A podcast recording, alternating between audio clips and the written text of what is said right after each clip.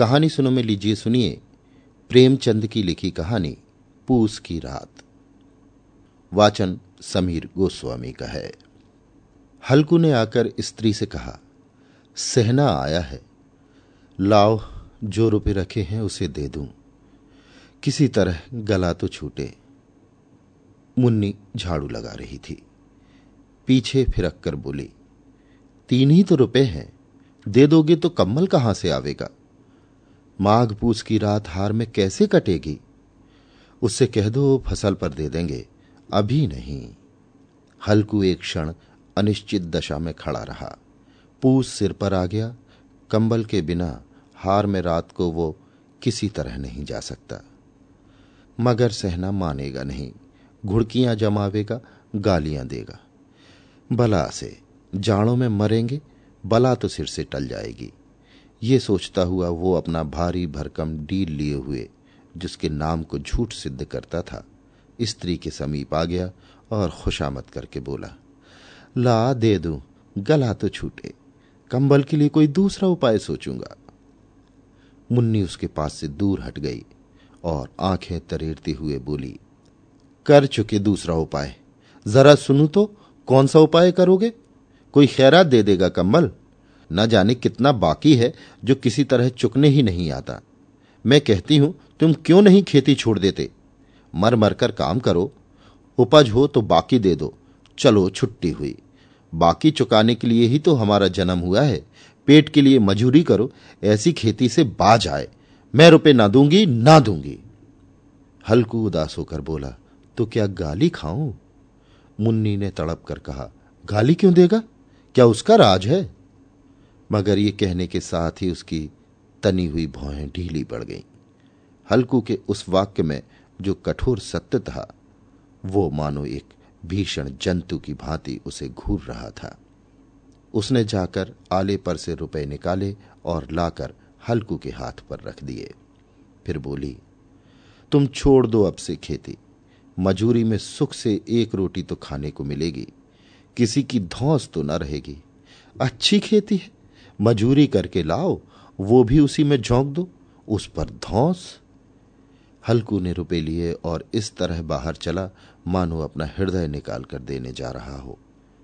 उसने मजूरी से एक एक पैसा काट कपट कर 3 रुपए कंबल के लिए जमा किए थे, वो आज निकले जा रहे थे। एक एक पग के साथ उसका मस्तक अपनी दीनता के भार से दबा जा रहा था। पूस की अंधेरी रात, आकाश पर तारे भी ठिठुरते हुए मालूम होते थे। हल्कू अपने खेत के किनारे ओक के पत्तों की एक छतरी के नीचे बांस के खटोले पर अपनी पुरानी गाढ़ी की चादर ओढ़े पड़ा कांप रहा था। खाट के नीचे उसका संगी कुत्ता जबरा पेट में मुंह डाले सर्दी से कूकू कर रहा था।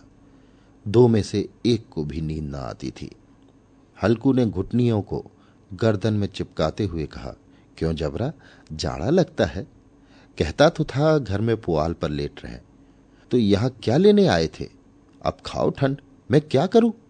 जानते थे मैं यहाँ हलवा पूरी खाने आ रहा हूं, दौड़े दौड़े आगे आगे चले आए, अब रो नानी के नाम को। जबरा ने पड़े पड़े दुम हिलाई और अपनी कूकू को दीर्घ बनाता हुआ एक बार जमुहाई लेकर चुप हो गया। उसकी श्वान बुद्धि ने शायद ताड़ लिया, स्वामी को मेरी कूकू से नींद नहीं आ रही है। हल्कू ने हाथ निकालकर जबरा की ठंडी पीठ सहलाते हुए कहा, कल से मत आना मेरे साथ, नहीं तो ठंडे हो जाओगे। ये राण पछुआ ना जाने कहाँ से बर्फ लिए आ रही है। उठूं फिर से एक चिलम भरूं, किसी तरह रात तो कटे। 8 चिलम तो पी चुका, ये खेती का मजा है। और एक एक भगवान ऐसे पड़े हैं जिनके पास जाड़ा जाए तो गर्मी से घबरा कर भागे।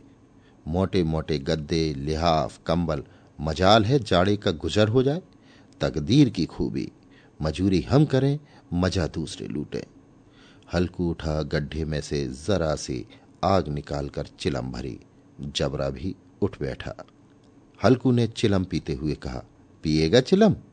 जाड़ा तो क्या जाता है, जरा मन बदल जाता है। जबरा ने उसके मुंह की ओर प्रेम से छलकती हुई आंखों से देखा। हल्कू बोला, आज और जाड़ा खा ले, कल से मैं यहाँ पुआल बिछा दूंगा, उसी में घुसकर बैठना, तब जाड़ा ना लगेगा। जबरा ने अपने पंजे उसकी घुटनियों पर रख दिए और उसके मुंह के पास अपना मुंह ले आया। हल्कू को उसकी गर्म सांस लगी। चिलम पीकर हल्कू फिर लेटा और निश्चय करके लेटा कि चाहे कुछ हो अब की सो जाऊंगा, पर एक ही क्षण में उसके हृदय में कंपन होने लगा। कभी इस करवट लेटता, कभी उस करवट, पर जाड़ा किसी पिशाच की भांति उसकी छाती को दबाए हुए था। जब किसी तरह ना रहा गया तो उसने जबरा को धीरे से उठाया और उसके सिर को थपथपाकर उसे अपनी गोद में सुला लिया। कुत्ते की देह से जाने कैसी दुर्गंध आ रही थी, पर वो उसे अपनी गोद में चिपटाए हुए ऐसे सुख का अनुभव कर रहा था जो इधर महीनों से उसे न मिला था। जबरा शायद ये समझ रहा था कि स्वर्ग यही है, और हल्कू की पवित्र आत्मा में तो उस कुत्ते के प्रति घृणा की गंध तक न थी। अपने किसी अभिन्न मित्र या भाई को भी वो इतनी ही तत्परता से गले लगाता। वो अपनी दीनता से आहत न था जिसने आज उसे इस दशा को पहुंचा दिया। इस अनोखी मैत्री ने जैसे उसकी आत्मा के सब द्वार खोल दिए थे और उनका एक एक अणु प्रकाश से चमक रहा था। सहसा जबरा ने किसी जानवर की आहट पाई। इस विशेष आत्मीयता ने उसमें एक नई स्फूर्ति पैदा कर दी जो हवा के ठंडे झोंकों को तुच्छ समझती थी। वो झपट कर उठा और छपरी से बाहर आकर भूंकने लगा। हल्कू ने उसे कई बार चुमकार कर बुलाया, पर वो उसके पास न आया। हार में चारों तरफ दौड़ दौड़ कर भूंकता रहा। एक क्षण के लिए आ भी जाता तो तुरंत ही फिर दौड़ता। कर्तव्य उसके हृदय में अरमान की भांति ही उछल रहा था। 1 घंटा और गुजर गया। रात ने शीत को हवा से धतकाना शुरू किया। हल्कू उठ बैठा और दोनों घुटनों को छाती से मिलाकर सिर को उसमें छिपा लिया। फिर भी ठंड कम न हुई। ऐसा जान पड़ता था सारा रक्त जम गया है, धमनियों में रक्त की जगह हिम बह रहा है। उसने झुककर आकाश की ओर देखा। अभी कितनी रात बाकी है? सप्तऋषि अभी आकाश में आधे भी नहीं चढ़े। ऊपर आ जाएंगे तब कहीं सवेरा होगा। अभी पहर से ऊपर रात है। हल्कू के खेत से कोई एक गोली के टप्पे पर आमों का एक बाग था। पतझड़ शुरू हो गई थी। बाग में पत्तियों का ढेर लगा हुआ था। हल्कू ने सोचा चलकर पत्तियां बटोरूं और उन्हें जलाकर खूब तापूं। रात को कोई मुझे पत्तियां बटोरते देख तो समझे कोई भूत है, कौन जाने कोई जानवर ही छिपा हो, मगर अब तो बैठे नहीं रहा जाता। उसने पास के अरहर के खेत में जाकर कई पौधे उखाड़ लिए और उनका एक झाड़ू बनाकर हाथ में सुलगता हुआ उपला लिए बगीचे की तरफ चला। जबरा ने उसे आते देखा तो पास आया और दुम हिलाने लगा। हल्कू ने कहा, अब तो नहीं रहा जाता जबरू, चलो बगीचे में पत्तियां बटोर कर तापें। टाँठे हो जाएंगे तो फिर आकर सोएंगे, अभी तो बहुत रात है।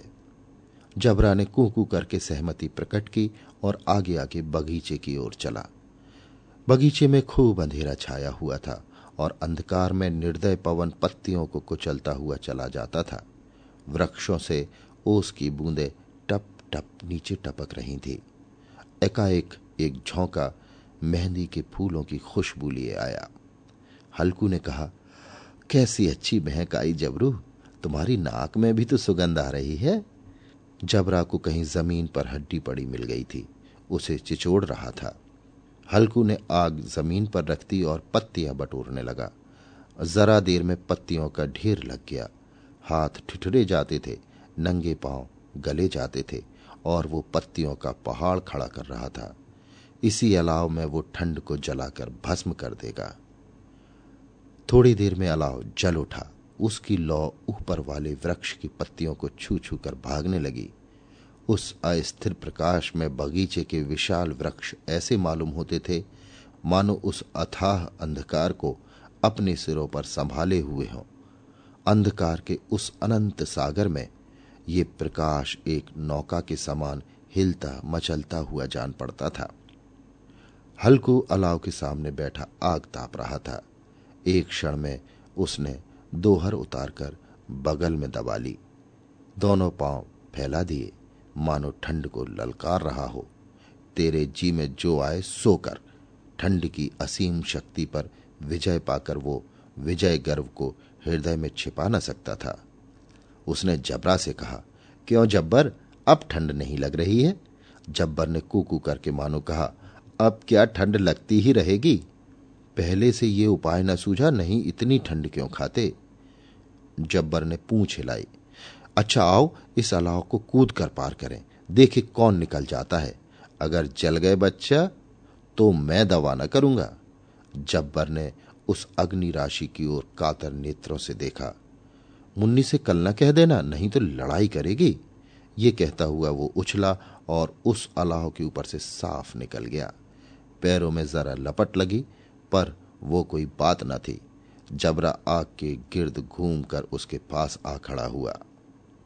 हल्कू ने कहा, चलो चलो इसकी सही नहीं, ऊपर से कूद कर आओ। वो फिर कूदा और अलाव के इस पार आ गया। पत्तियां जल चुकी थी। बगीचे में फिर अंधेरा छा गया था। राख के नीचे कुछ कुछ आग बाकी थी, जो हवा का झोंका आ जाने पर जरा जाग उठती थी, पर एक क्षण में फिर आंखें बंद कर लेती थी।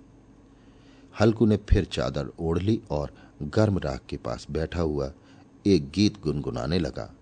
उसके बदन में गर्मी आ गई थी, पर ज्यों-ज्यों शीत बढ़ती जाती थी, उसे आलस दबाए लेता था। जबरा जोर से भौंककर खेत की ओर भागा। हल्कू को ऐसा मालूम हुआ कि जानवरों का एक झुंड खेत में आया है। शायद नील गायों का झुंड था। उनके कूदने दौड़ने की आवाजें साफ कान में आ रही थी। फिर उसे मालूम हुआ कि खेत में चर रही हैं। उनके चबाने की आवाज चरचर सुनाई देने लगी। उसने दिल में कहा, नहीं, जबरा के होते कोई जानवर खेत में नहीं आ सकता। नोच ही डाले, मुझे भ्रम हो रहा है। कहां, अब तो कुछ सुनाई नहीं देता। मुझे भी कैसा धोखा हुआ। उसने जोर से आवाज लगाई, जबरा जबरा। जबरा भूखता रहा, उसके पास ना आया। फिर खेत के चरे जाने की आहट मिली। अब वो अपने को धोखा न दे सका। उसे अपनी जगह से हिलना जहर लग रहा था। कैसा दंदाया हुआ था। इस जाड़े पाले में खेत में जाना, जानवरों के पीछे दौड़ना असह्य जान पड़ा। वो अपनी जगह से न हिला। उसने जोर से आवाज लगाई, लिहो लिहो लिहो। जबरा फिर भौंक उठा। जानवर खेत चर रहे थे। फसल तैयार है, कैसी अच्छी खेती थी, पर ये दुष्ट जानवर उसका सर्वनाश किए डालते हैं। हल्कू पक्का इरादा करके उठा और 2-3 कदम चला, पर एकाएक हवा का ऐसा ठंडा चुभने वाला बिच्छू के डंक सा झोंका लगा कि वो फिर बुझते हुए अलाव के पास आ बैठा और राख को कुरेद कर अपनी ठंडी देह को गरमाने लगा। जबरा अपना गला फाड़ डालता था। नील गायें खेत का सफाया किए जाती थी और हल्कू गर्म राख के पास शांत बैठा हुआ था। अकर्मण्यता ने रस्सियों की भांति उसे चारों तरफ से जकड़ रखा था। उसी राख के पास गर्म जमीन पर वो चादर ओढ़कर सो गया। सवेरे जब उसकी नींद खुली, तब चारों ओर धूप फैल गई थी और मुन्नी कह रही थी, क्या आज सोते ही रहोगे? तुम यहां आकर रम गए और उधर सारा खेत चौपट हो गया। हल्कू ने उठकर कहा, क्या तू खेत से होकर आ रही है? मुन्नी बोली, हाँ, सारे खेत का सत्यानाश हो गया। भला ऐसा भी कोई सोता है? तुम्हारे यहां मड़ैया डालने से क्या हुआ? हल्कू ने बहाना किया, मैं मरते मरते बचा, तुझे अपने खेत की पड़ी है। पेट में ऐसा दर्द हुआ कि मैं ही जानता हूं। दोनों फिर खेत के डांड पर आए।